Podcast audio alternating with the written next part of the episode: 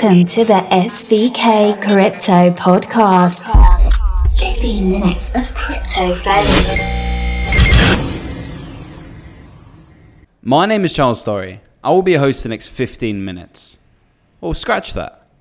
Tonight's show is going to have a slightly different format. We have a special guest on the show. We have Mahbod Moghadam. He's probably one of the most exciting people we've had on the show, one of the most exciting stories. One of the founders of Rap Genius, later known as Genius, one of the co founders of Everipedia, one of the industry thought leaders, and someone on the front line of data protection, data control, and decentralization for all. Tonight, we have one of the most exciting interviews we have done. So, with that in mind, let's get down to business and let's jump straight into the interview. All right. All right. So, on the show with me now is a very special guest, a guest that we're going to go deep, man. We're going to take the mask off. We're going to find out the life story. We're going to find out the journey so far. We have Mahbod Moghadam. How's it going, man? How's it going? Yeah, ma- mask off. You know, as as the as the rapper Future says, Molly Percocet. You know, we need to take the mask off. Take the mask off, man. I love that song, man. But we'll, we'll get to music. So I know music is a, a massive passion of yours, and I know yeah. that has been a, a, massive influence in your life. But listen, dude, let's start from the beginning. Where does your journey begin? Where's the story begin? Um, where were you born? I was born in Los Angeles. I was the only person in my family who was born in America. So I was I was going to try to be president of the United States, but it didn't really work out that way. and where is the rest of your family from? From Iran. They moved here hmm. four years before I was born. And what was the reason for them moving over? Was it just a better life? No, there was political turmoil. My family's Jewish, so most of the Jews left Iran when the Islamic government took over in 1979. And what was it like growing up in Los Angeles? Los Angeles is troubling. One one problem is it's kind of a city that I find more than any other city is segregated into ethnic ghettos. And there's not a lot of interaction. For example, my family has been here for 35 years, but my uh, mom never properly learned English because they're kind of in their own Iranian Jewish ghetto in the neighborhood that we live in, and they don't really interact with other people. So that's troubling. I went to uh, public school where you know it was uh, the public school I went to. There were no white people. it was like all minorities, but it was cool. It was the the the thing. I mean, high school. It wasn't a good or fancy high school that I went to, but one thing that was good about it, it had a lot of AP classes. AP classes are where you can get like college credit, and that's what motivated me into learning I had some cool AP teachers who were the ones who got me to start reading for pleasure and to start trying to get good grades and to uh, try to get into a good college and things like that. So how did you do? Like how did you do at school? Pretty well. I mean, I was the only person from my college in in years who had gone to like a, a prestigious university, who, who went from my high school to a prestigious university do you enjoy did you enjoy kind of working solving problems? Was that something that you've you've always enjoyed from an early age? Or was that something that was kind of brought to you by your ap teachers?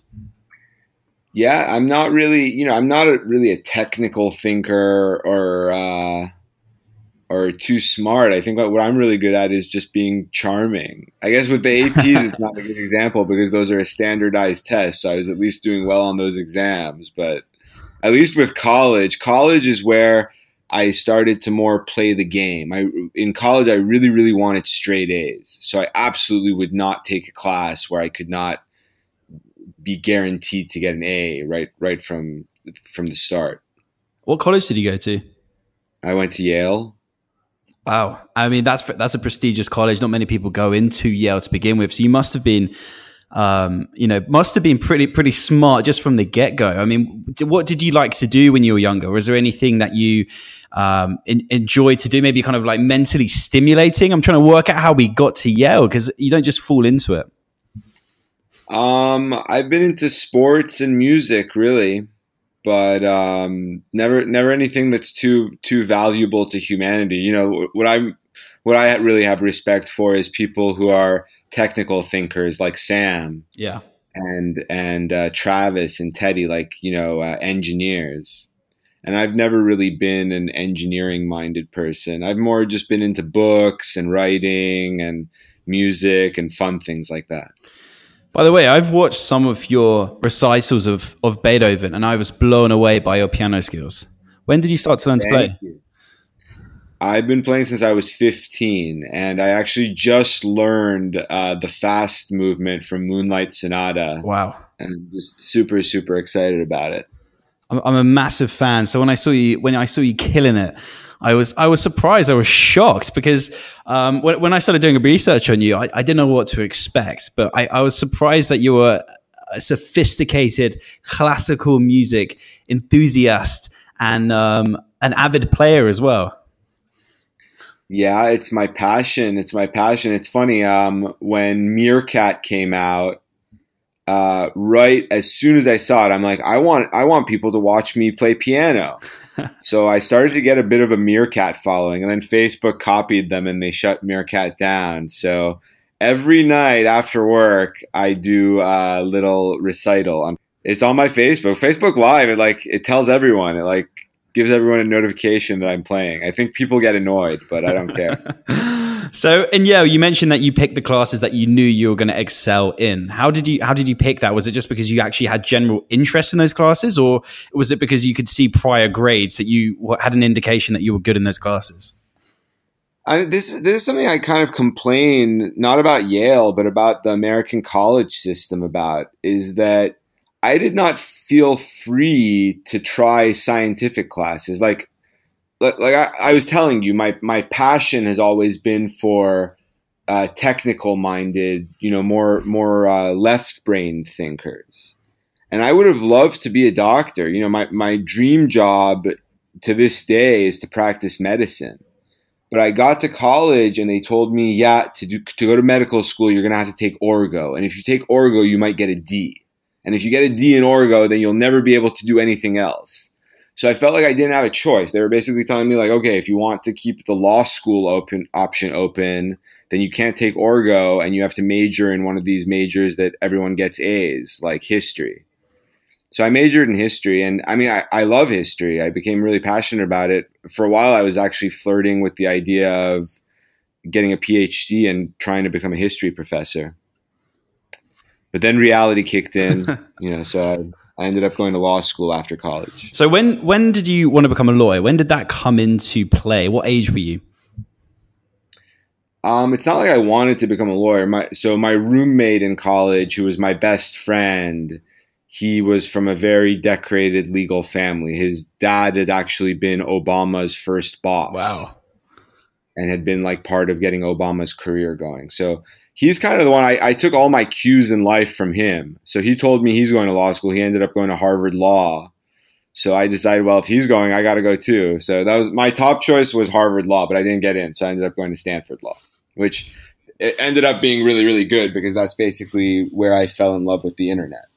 So how did the interaction happen with the internet? I mean, you must have been using it before then. When did you when did you really feel like, okay, this this is something that I not only have an interest in, I really want to dedicate my time and energy to? So some crazy stuff happened. So I, I lived in France for a year after uh, college. I got a Fulbright scholarship.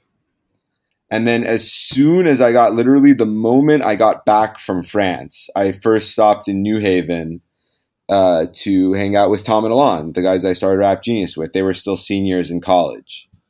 And the first thing they told me when I got to New Haven was, you need to download this new uh, website that we're all using. It's called Facebook.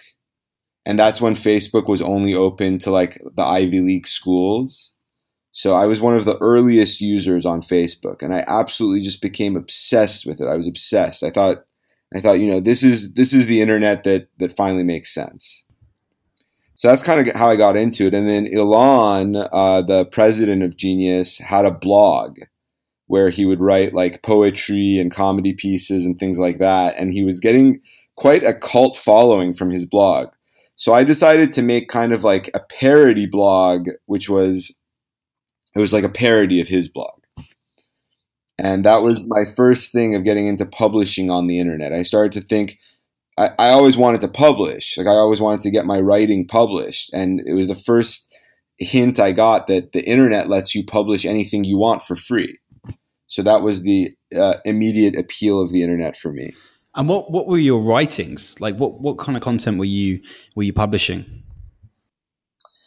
Um, uh, poetry, humor pieces, things about law school, things about getting a job at a law firm. Uh, things things that would get you into trouble if your employer read them. You know what I mean? so, like a modern day kind of diary, in a sense. Yeah, I was basically like wannabe James Joyce. I wanted to write a portrait of the artist as a young attorney or something. And did you pick up much of a following when you were doing that? And by the way, was that weekly or was it daily? I mean, how how regularly were these these pieces of content? Um, when something moved me, uh, but people would check. Yeah, we we had a following. We kind of had a cult. Il- Ilan and I. Uh, there was also our friend Liam. He was he was one of the guys who was an early supporter of Rap Genius, but who never got hired. He never got professionally involved. But he also was one of the big blog all stars. One of the guys in our blog circle actually ended up writing for TV. He's a big, big writer for HBO and Showtime. And were you writing about what was happening in your lives at that time? So you're writing about kind of poetry life, you know, law school, when your friends writing about different things, or how, how did that work? Exactly. No, it was all well. So the the the post that got me into trouble, I had so I'd written when, when I was at this point I had moved on to working for the law firm, and at the law firm I wrote a blog post called "My Final Billable Memo," and it's like a legal memo called um, "Most Likely Candidate for Earth Inheritance." So it's like you've asked me to you've asked me to uh, analyze which which group is most likely to inherit the earth. And it's like subcategory A, fungus, subcategory B, uh, bacteria, subcategory three is uh, the meek. And all it says is the meek are extremely unlikely to inherit the earth. so you you you finished law school. You went away to France for a year. So let's go back. What were you doing in France for a year? Were you just hanging out? Like what what was you just taking time off? What was going on there? Well, so my proposal was that I wanted to. I uh, I'd read this book by a French professor named Gilles Kepel, and it's called the the Expansion and Decline of Islamism. So I wanted to go and live with Moroccans in the south of France, and kind of. Uh, my, my hypothesis was that uh, so Gilles Kepel's big hypothesis is is that there's a big difference between first and second generation North Africans in France. So he thinks the people who were born in North Africa are not the ones who are attracted to political Islam. It's more the people whose parents were born in North Africa, but they were born in France. Kind of like my situation in America. So he thinks that those are the people who are more likely to become uh, Islamist bombers. And, you know, he's been proven correct a lot. Like in, in 2014, the London attacks mm-hmm. were discovered. They were by people who were from Pakistan in origin, but they'd actually been born in London. So I thought it was an interesting hypothesis. And at that point, I was still kind of flirting with the idea of getting a PhD in history. Uh, but then as soon as I got to France, I found out that I got accepted to law school. So that kind of took the wind out of my sails. I ended up just like uh, hanging out with French people, smoking cigarettes, drinking coffee, drinking wine. um, where, where, were you staying? I mean, like, did you did you go over there? Did you have a, like a hotel? Were you staying in a hostel? Were you just kind of hanging out? Wherever? I was living with real life Arabs. I was doing it. You know, I I found these Arab roommates. They're actually really cool. They're still my friends. Oh my god, that's hilarious! So you then you flew back, uh, started the blog, and and you got you got accepted into a law firm. Law school. I went to yeah. As soon as I got back, I, I spent uh, a month in New Haven where I got into Facebook. Yeah. I joined Facebook, and then I flew back to start uh, law school at Stanford Law. Got it. Cool. So you've you've now got your blog. you've just done your, your billable hours. What what happened from there? When did Genius come in? And well, Rap Genius it was at that time. What when did that kind of come into the equation? Because you're already hanging out with these guys, the the other founders, and and doing your blog. How did how did Rap Genius come into the mix? So my law firm uh, was overstaffed, and they said that they are willing to give partial salary to associates who go and intern for clients. And a lot of people were doing it because they thought if they stay, they're going to get laid off. Right. Um, and uh, I wanted to go to Omaha, Nebraska. The client who I had gotten in touch with and I gotten accepted to an internship was Berkshire Hathaway. Wow. So I was going to move to Omaha and work in the National Indemnity Office, which is actually the office that Warren Buffett sits in. And then the day before I left my left for Omaha, I got a call from Warren Buffett's lawyer, and she's like, "Is this your blog?" They discovered my blog, and they got into. Uh, they got very mad about the posts I'd written, especially posts I'd written about the law firm. Uh, they told my employee, em- employer, everything became a big, big stink. I thought my life was going to be over. Oh my gosh. And then the same day that Warren Buffett discovered my blog was the day that uh, we the muse came to Tom, and Tom came up with the idea for Rap Genius. So how did it? How did So- the original idea? Like, what did it look like? What was the vision? Uh, we were I was really really depressed. I just lost my job and found out all kinds of bad news. And we were hanging out. We were listening to a rap song, and then he said, like you know, th- like for example, th- the line he just said right now. I have no idea what that means. And then I gave him my attempted explanation at the line, uh, which um, uh, unfortunately was me. For me, I, I gave like a incorrect and also uh, racist explanation for the line that he was asking about. That shows you what an Orientalist I am. I don't even know rap music. But. You, you, well, everyone has a view, and that's the beauty about it. It's open to interpretation. So what happened? What happened after that? Did he? But it was Tom's idea. So I told him what this line means, and then suddenly he said, you know, there should be a site for that. And I thought he meant a blog. So I thought, yeah, that would be so cute. We could start a multi person blog where we like give an exegesis of our favorite rap songs. And he's like, no, no, I'm not talking about a blog. I mean like a site that tells you. And, and the site that had inspired him to build it was Stack Overflow. So he was thinking, if there's a Q&A site for how do I build computer programs, why isn't there a Q&A site for uh, what do these rap lyrics mean? So how long did it take to build? He built it overnight, right after I found out uh, the Warren Buffett news that afternoon. And I was super depressed that evening. And then I woke up the next morning and he'd stayed up all night to build the first version of what we called rapexegesis.com. And do you remember what the first song was? the first song was Killa Cam Killer Cam. by the rapper Cam'ron. Yeah, I know that song. I know that. So how when how did it get momentum? Were you guys just spreading it to your own networks, or how did how did this build? How did it? How did the momentum start? Well, at first, uh, the the community that started it were the people who are blogging, like that the dude Liam I told you about. Yeah. Another guy, uh, Ariel, was our friend who also went to law school. So they were basically all of our college buddies who were blogging, and we kind of got them to think this is a new version of blogging.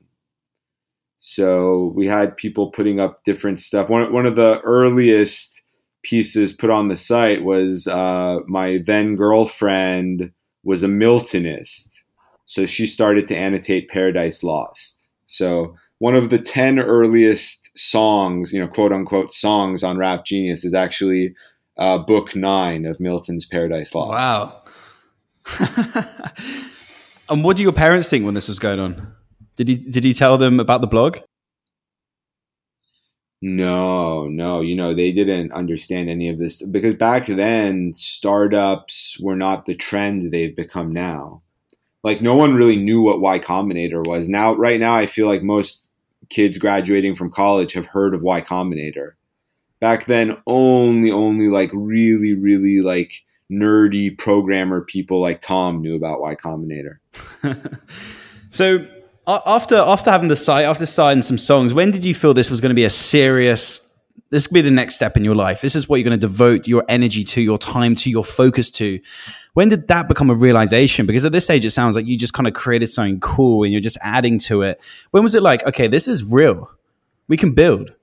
I always knew it's going to be the biggest site of all time, and I, you know I was the one who was unemployed. So by by dint of my situation, I was the only one out of me and Tom and Ilan who was working on the site full time from day one.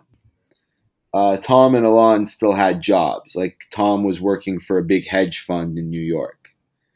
But uh, the thing that kind of made them realize and gave me a big kick in the ass too was when we got rejected from Y Combinator. We, we Tom wanted to apply to Y Combinator, and he actually wasn't sure if he should apply with Rap Exegesis or if he should apply with one of his other websites. Uh, but he finally decided with Rap Exegesis, and we got rejected. And for some reason, getting rejected really, really lit a fire under our ass. And then uh, Justin Kan of Justin TV fame wrote a blog post about us, about how much he likes our site. And I met with him in San Francisco. And he told us to apply to Y Combinator again. And he kind of gave me a wink, wink, nudge, nudge, like this time I can get you in. So it was the second time that we applied to Y Combinator that we got in. And for us, that was huge. Like back then, getting into Y Combinator was like uh, winning the Olympics we, we thought we're already set. you thought you made it. They didn't take that many companies. In our batch, there were 30 companies, and now and now in every batch they take over 100 companies, which I do not think is good for their brand. I think they should go back to having a more rigorous selection process. Um, what did you learn from being in Y Combinator? What kind of what things did you take away? We met everyone important. We met Zuck.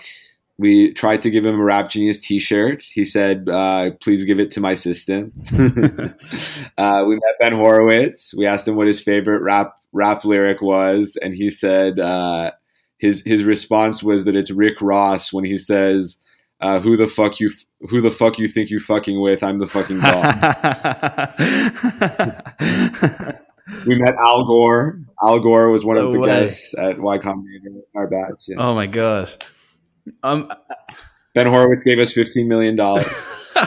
so how long did this take to happen from being from being accepted into Y Combinator to meeting these great people and then getting funding from from Ben Horowitz? Well, well, we met all of them in the course of Y Combinator. Once a week, a guest comes in to speak to Y Combinator. So one week it was Mark Zuckerberg, one week it was Al Gore, one week it was Ben Horowitz. Um, and then we were voted most likely to succeed. Our own Y Combinator batch voted uh, our our company the most likely to succeed. And then back then, the white whale of investors was Ashton Kutcher. Ashton Kutcher had just gotten into investing, and he was the first celebrity uh, Silicon Valley investor.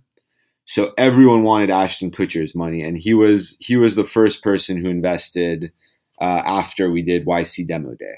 He actually, so he had left YC Demo Day before we pitched, which for us was like hor- horrifying. And then uh, he was actually a mentor to a young rapper, a young rapper named Super Creative. And then Ashton says the reason he decided to invest is Super Creative sent him a Rap Genius link while he was talking to his business partner about Rap Genius. Wow. While this was all happening, you know, what was the website doing? How many how many songs had been uploaded? How much traction was it hitting? Or was it the hype of the idea and the vision at the time? It was perfect timing right then. You know, uh, eventually we got into trouble for SEO, but we weren't doing anything wrong with SEO. The the technique we found is we would get uh, college college student music blogs to link to the lyrics for new rap releases when they came out. So we kind of figured that that technique, and that started to make our search results uh, go to the top of Google. Like back then, there was there was a website called KillerHipHop.com, which would was the master at posting new rap lyrics, and they had a lot of traffic. So we basically started to eat killerhiphop.com's traffic alive. and that quickly shot us up to like, you know, top 1000 websites in the US. So how many how many page views were you getting per day? Um, when we raised from Ashton, we were at around three to five million uh, monthly page Wow. views. And can you put like what was Facebook getting at that time? Do you have any kind of clarity or uh, vision on that? Um, I'd say back back then. So back then we were at like three million monthly uniques, and Facebook, I would guess, was at like five hundred million monthly uniques. So we were we were a fraction. We were around one one percent of Facebook's traffic when we started to raise big money. Now we're probably like uh, ten percent of Facebook's traffic. So what happened internally when when you raised all of this cash? Everything's going great. Did you find it hard to did you find it hard to execute with everyone in the room? Did everyone have different ideas and visions of where you're going to take it? Or were you all kind of working together, combined together, all on the same vision, on the same road? Well, the first roadblock we hit was that Tom and Ilan wanted the company to be in New York. And I did not want the company to be in New York. I hate New York. And I back then I I had so much pull and I was so bitchy that I convinced us to get a house in LA. So for the first three and a half years of its of its existence, Rap Genius had an office in New York and also had like a mansion in LA where like rappers would come and live and we'd do more community outreach stuff.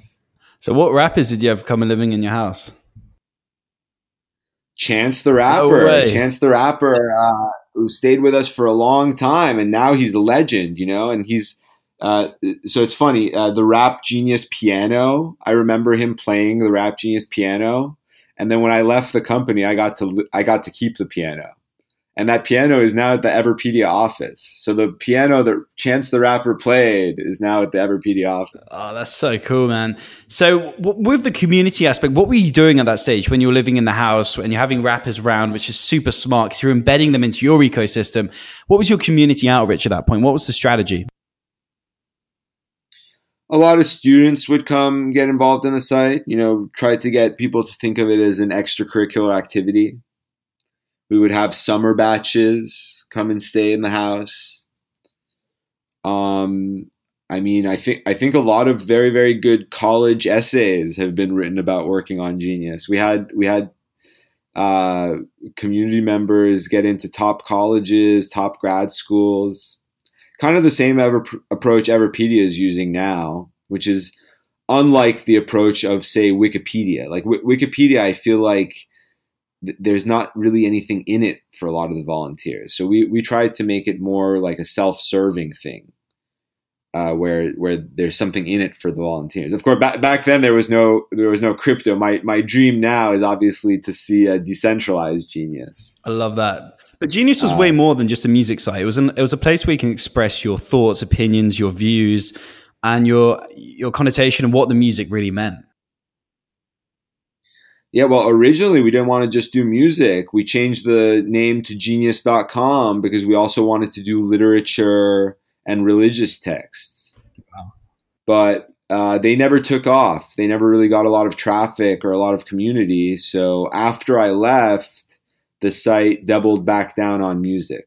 Basically, that like the literature and stuff is still there. Ho- hopefully, they won't decide to to get rid of it. But if you go to the front page or anything, the site purports to only be about music now.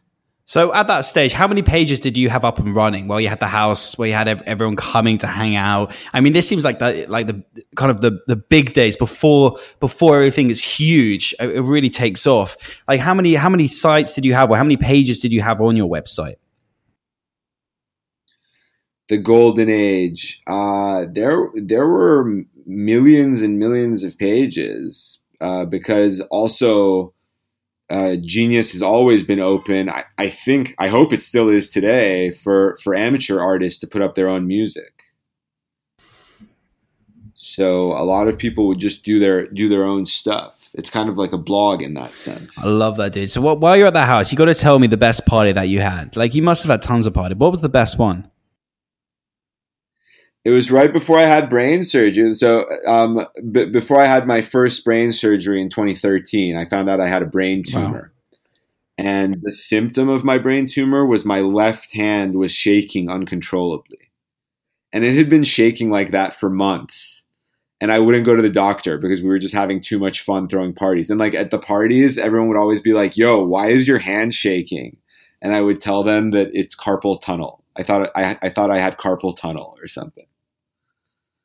So that's what we were doing. We were in a, you know, we had a fancy mansion in Bel Air.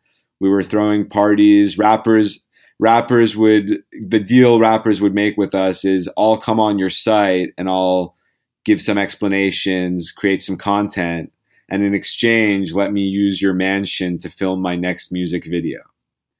So we kept having famous rappers film their music videos at the Rap Genius house, and I was just having so much fun with my brain tumor.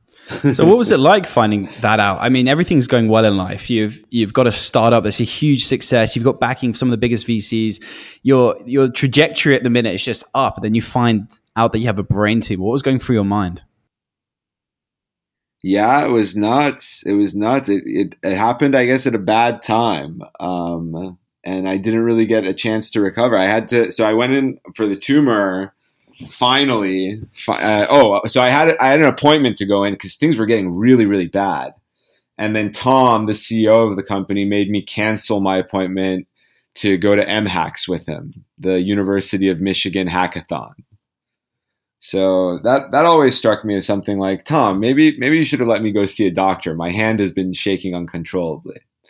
So I got back from MHacks. I went to the doctor, and the doctor said I have to get brain surgery in 24 hours because they thought the tumor could explode. Um, yeah, and it was it was nice. At least I didn't have much time to think about it. I had to do the brain surgery immediately, and then I didn't really get much time to recover afterwards too. Like so many exciting things were going on. About three weeks after my brain surgery, I had to fly to San Francisco to attend Kanye West's engagement party and like you know we got to be on TV and everything. Like for for anyone else it would be their dream. But at the time I was kind of horrified. Like I had to do all these voyages and all this stuff and I I still didn't feel recovered from from the brain surgery. So how are you dealing with everything? I can't I haven't had brain surgery so I cannot relate. What was going through your mind? What was the current situation? Talk me through that. I didn't really know what was going on and I was I was really really scared. Um but, it, I guess it was exciting. You know, at the time, it was three weeks later. I felt like I felt like I don't want to go. I really didn't want to go to California, but they're telling me it's Kanye West's engagement party, so I felt like I have to go. So I take you didn't have a good time. Um, no, I had a horror. I, it was it was horrifying. It was absolutely horrifying. You can see me on on the episode of Keeping Up with the Kardashians, and half of my head is just like swollen uh, it, like half of my head is twice as big as the other as the other half. So I just look kind of like a lopsided freak. I'm sure you look like an absolute hero, making it no matter what. Um, so what happened with Genius? Because you ended up leaving the company. Yeah, I got into too much trouble. You know, I think I'm I'm someone who's good. Nothing changed about my behavior. I was always making a lot of noise, trying to get things to go viral on Twitter. But then once we raised uh, $50 million and got like the billionaire investors involved, uh, they weren't as into it. So it was my time. I got I got into trouble for a few things that were made headlines, but also in the long term, I was just rubbing too many people the wrong way. The employees of the company, I never I never connected with with the staff the way that I did with Everipedia. I felt a bit more alienated by them, part, partly because of the New York versus LA thing as well. So after leaving Genius and being on such a fun trajectory, everything's going right. I imagine it was it was quite it was the dark days after you left. So what what was going through your mind? What was? Yeah, I just wanted to retire. Like? I definitely was not looking for anything else to do and at the time i felt really really sick like now fast forward now I, I got brain surgery two months ago so fast forward now i know the reason why i felt sick back then is because i still had a brain tumor like the the job had not been done but i still felt nauseous i still felt shaky so i really wasn't looking for anything else uh, to get involved with but when I saw Everipedia, I I just knew. I knew, and it was crazy timing because I had just gotten offered money by a friend who is uh, VC to see me get involved in something else. And like right when I gotten that offer, I met Sam and uh, heard about Everipedia, and I was just like. So I've seen the video where you're speaking at UCL and where you first meet Sam, and he gets up to speak, and you're blown away by the idea of Everipedia, and you're like, "Listen, sign me up, let's do this." It'd be great to share your insights to that story. Yeah, well, the the initial thing I told him, the first time I met him, I told him, "Listen, you're going to raise money, no problem. As soon as you raise money, please hire me because this is the most amazing site. This is what I want to work on." And then it was like a week after I met him that uh, my friend at Mucker Capital said, "Hey, we want to fund you to start a new company. If you have any suggestions, uh, let us know." So I just thought it was crazy timing. So I contacted Sam. I'm like, "Hey, I've got investors for you." Uh, also, I had started using the site. I had started making pages for my friends and stuff. So we were able to raise money from Mucker, and that's uh, Sam allowed me to join as a co-founder. I heard that one of the reasons you wanted to start Everipedia was because your Wikipedia page kept on being deleted, and Everipedia itself gave you the platform exactly. to build your Everipedia page and well your wikipedia page upon yeah, well i remember i so i didn't know about deletionism so i remember in 2013 like right when all the brain surgery stuff happened i was i was in the news a lot for my brain surgery so in 2013, someone made my Wikipedia and I got so excited. I thought like, you know, I've made it. I've made it in life. And then Wikipedia deleted it. And I just remember thinking I was so upset. And that's why I had the eureka moment when Sam showed me Everipedia. I was like, it's not just me. If if I had this happen to me and I wanted the Wikipedia so badly, then there's probably millions of people who are in the same boat that I am. So, in your view, in your words, why is Everipedia such a game changer? So many things, so many things. But uh, one one of the immediate needs is there's a huge black market of people who illegally pay for edits on Wikipedia. So like this is the big dark dirty secret of all PR and marketing agencies is that everyone is breaking the rules, they're breaking the law and they are paying editors illegally to edit Wikipedia pages. A lot of times the editors will be located in India. A lot of times the edits they make won't even be ex- accepted. So, you know, it's it's borderline scam. A lot of it just turns into scams and there should not be this weirdo multi-billion dollar market. Like there's got to be a more more rational solution to this. So like for example one one one service that everipedia used to have it's it's now going to change with the decentralization but it was called everipedia plus where a client would give us $400 and we would make a detailed everipedia page about their company or, or you know about whatever they're trying to promote. And like they could just make their own everipedia for free but if they want the professionals to do it they pay us $400 so why is decentralization so key? Well for example with the, the paid pages i'm making what with the tokens what's going to happen is that anyone can give bounties for pages to be made. So you're no longer going to have to go through everipedia inc. What you're going to do is just use our iq tokens and say like hey, I want someone to make a page about my business. I'm putting a thousand dollar bounty for someone to make a top top notch page about my business. So tokens are going to make these kinds of intra community transactions possible, which could be massive. It's also censorship resistant, which is huge. It's the first time this has been possible. There's no central point yeah. of control. Everipedia got banned in China two weeks ago we finally we've arrived you know we made it. And we have so many token holders so many community members in china. And then uh, we can turn on ipfs we can we can switch to the ipfs and make it so that it's impossible for china to ban and that's key because the people of china need to know what's happening in the world. They don't need censored information. They need uncensored real value. It's exciting stuff. We're about we're about to start doing like you know so we are the first blockchain site uh, built on a platform that has traction. The only other blockchain site that has traction is Steemit, but then Steemit is on its own chain. So it's not going to be able to scale. So we are the first scalable blockchain site with traction.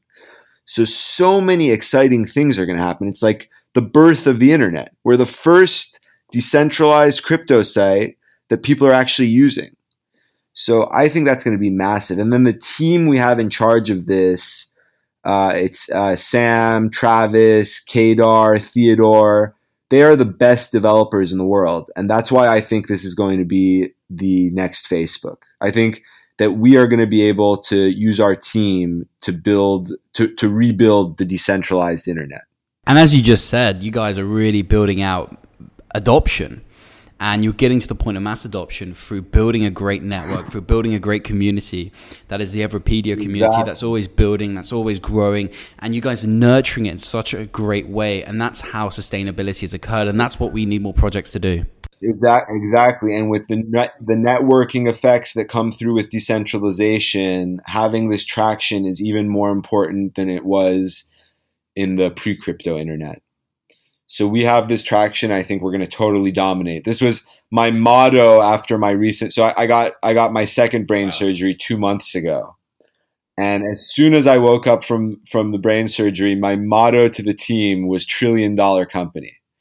Uh, we are going to be the next trillion dollar company of the internet because we are going to build the entire decentralized consumer internet. And then now everyone on the team uh, makes fun of me for saying trillion dollar company. It's kind of like become the slogan of the company to make fun of Mahbod. But once we are a trillion dollar company, I'm going to laugh in all of their faces and they're going to have to kiss my ass. Well, at that point, I don't think they'll mind about that. But how are you feeling after your second surgery?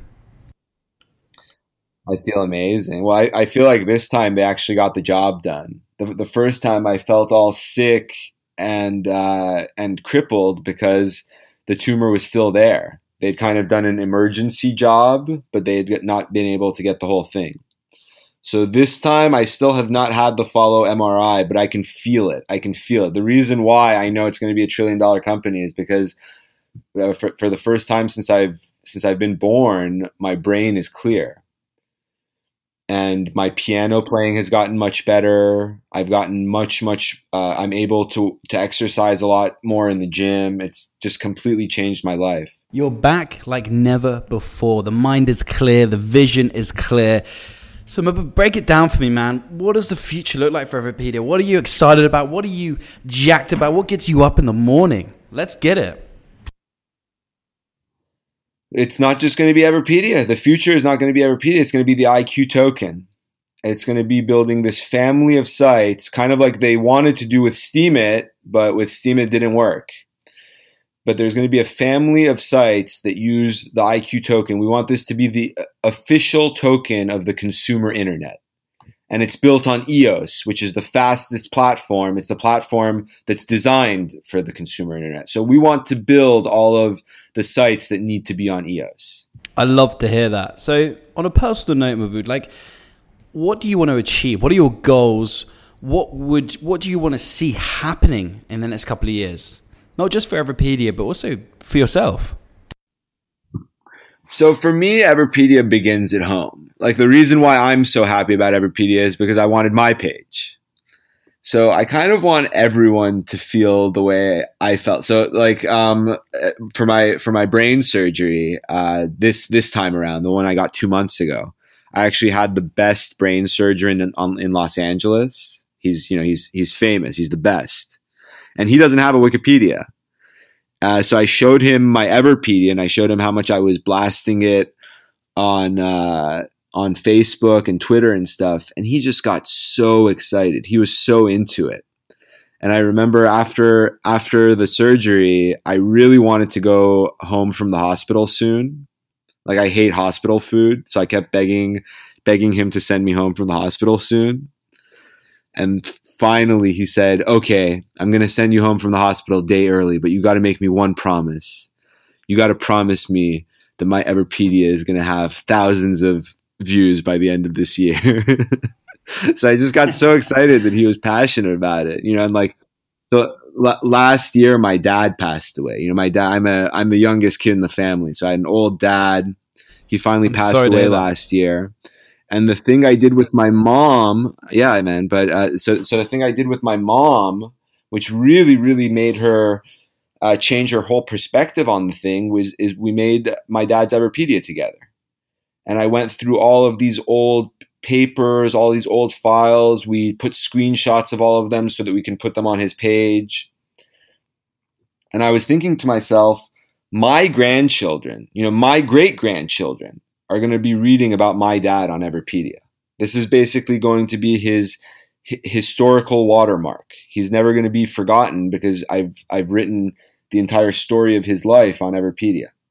So that's what Everipedia means to me. Like for example, whenever whenever anyone tells me like, "Hey, I just lost a grandparent or something," I don't want to sound like I don't want to sound like I'm trying to benefit from their misery or whatever, but I'm like make make make the Everipedia. Like that's w- one thing like I, I need this, you know, I need I need the kids my my ancestors to be able to know about my dad and to know everything that went on in his life. And now they can do it because they can read his Everipedia. So I was a history major, you know, so that's that's what Everipedia really matters about to me is that it gives uh, the historical perspective to to it can it can give the historical perspective to everyone who's living on the planet, not just Napoleon and George Washington. I really appreciate you sharing that, man. And what does what does Everipedia stand for?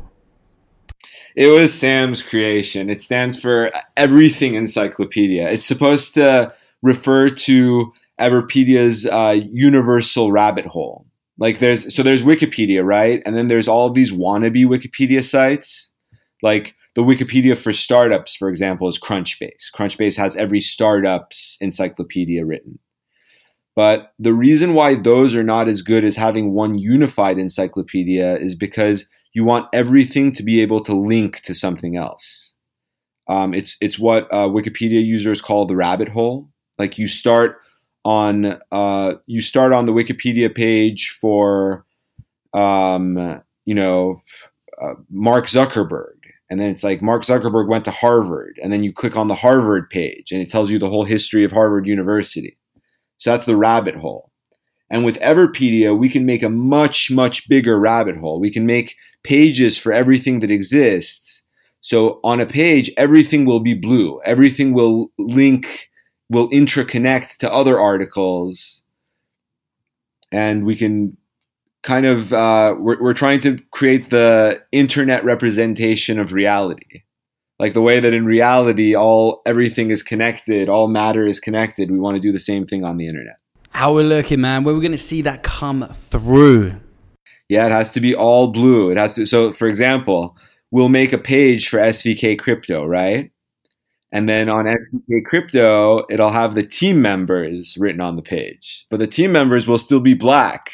So then we tell the community we need to go and make we need to make this page more blue. So then everyone goes and makes pages for everyone on the SVK team. I love that, man. So that's kind of a representation of how Everipedia works. We want to make the rabbit hole bigger and bigger. We're trying to just get some massive rabbits to come out of these holes. I love that. You guys did a phenomenal job on my Everipedia page. However, it's not as good as yours.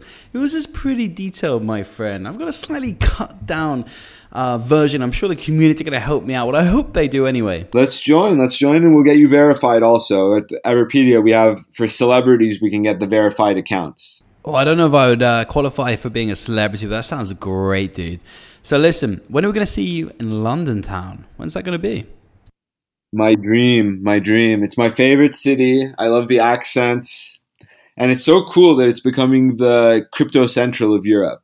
Massively so. The projects, the energy, the enthusiasm, the focus, the minds put together, you'd feel right at home. You'd feel right at home with the crazies and the ones that make it happen. This is the place to be. Yeah, I think the, the so the big the big hotspots in Europe are uh, the other ones are Malta, Ibiza, and then London. So all places that I would love to visit.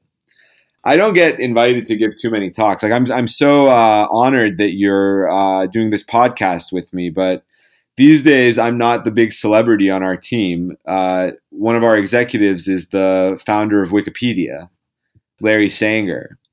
And he's like the guy who built the internet. You know, he's he's he's the guy who inspired me to build both of my sites.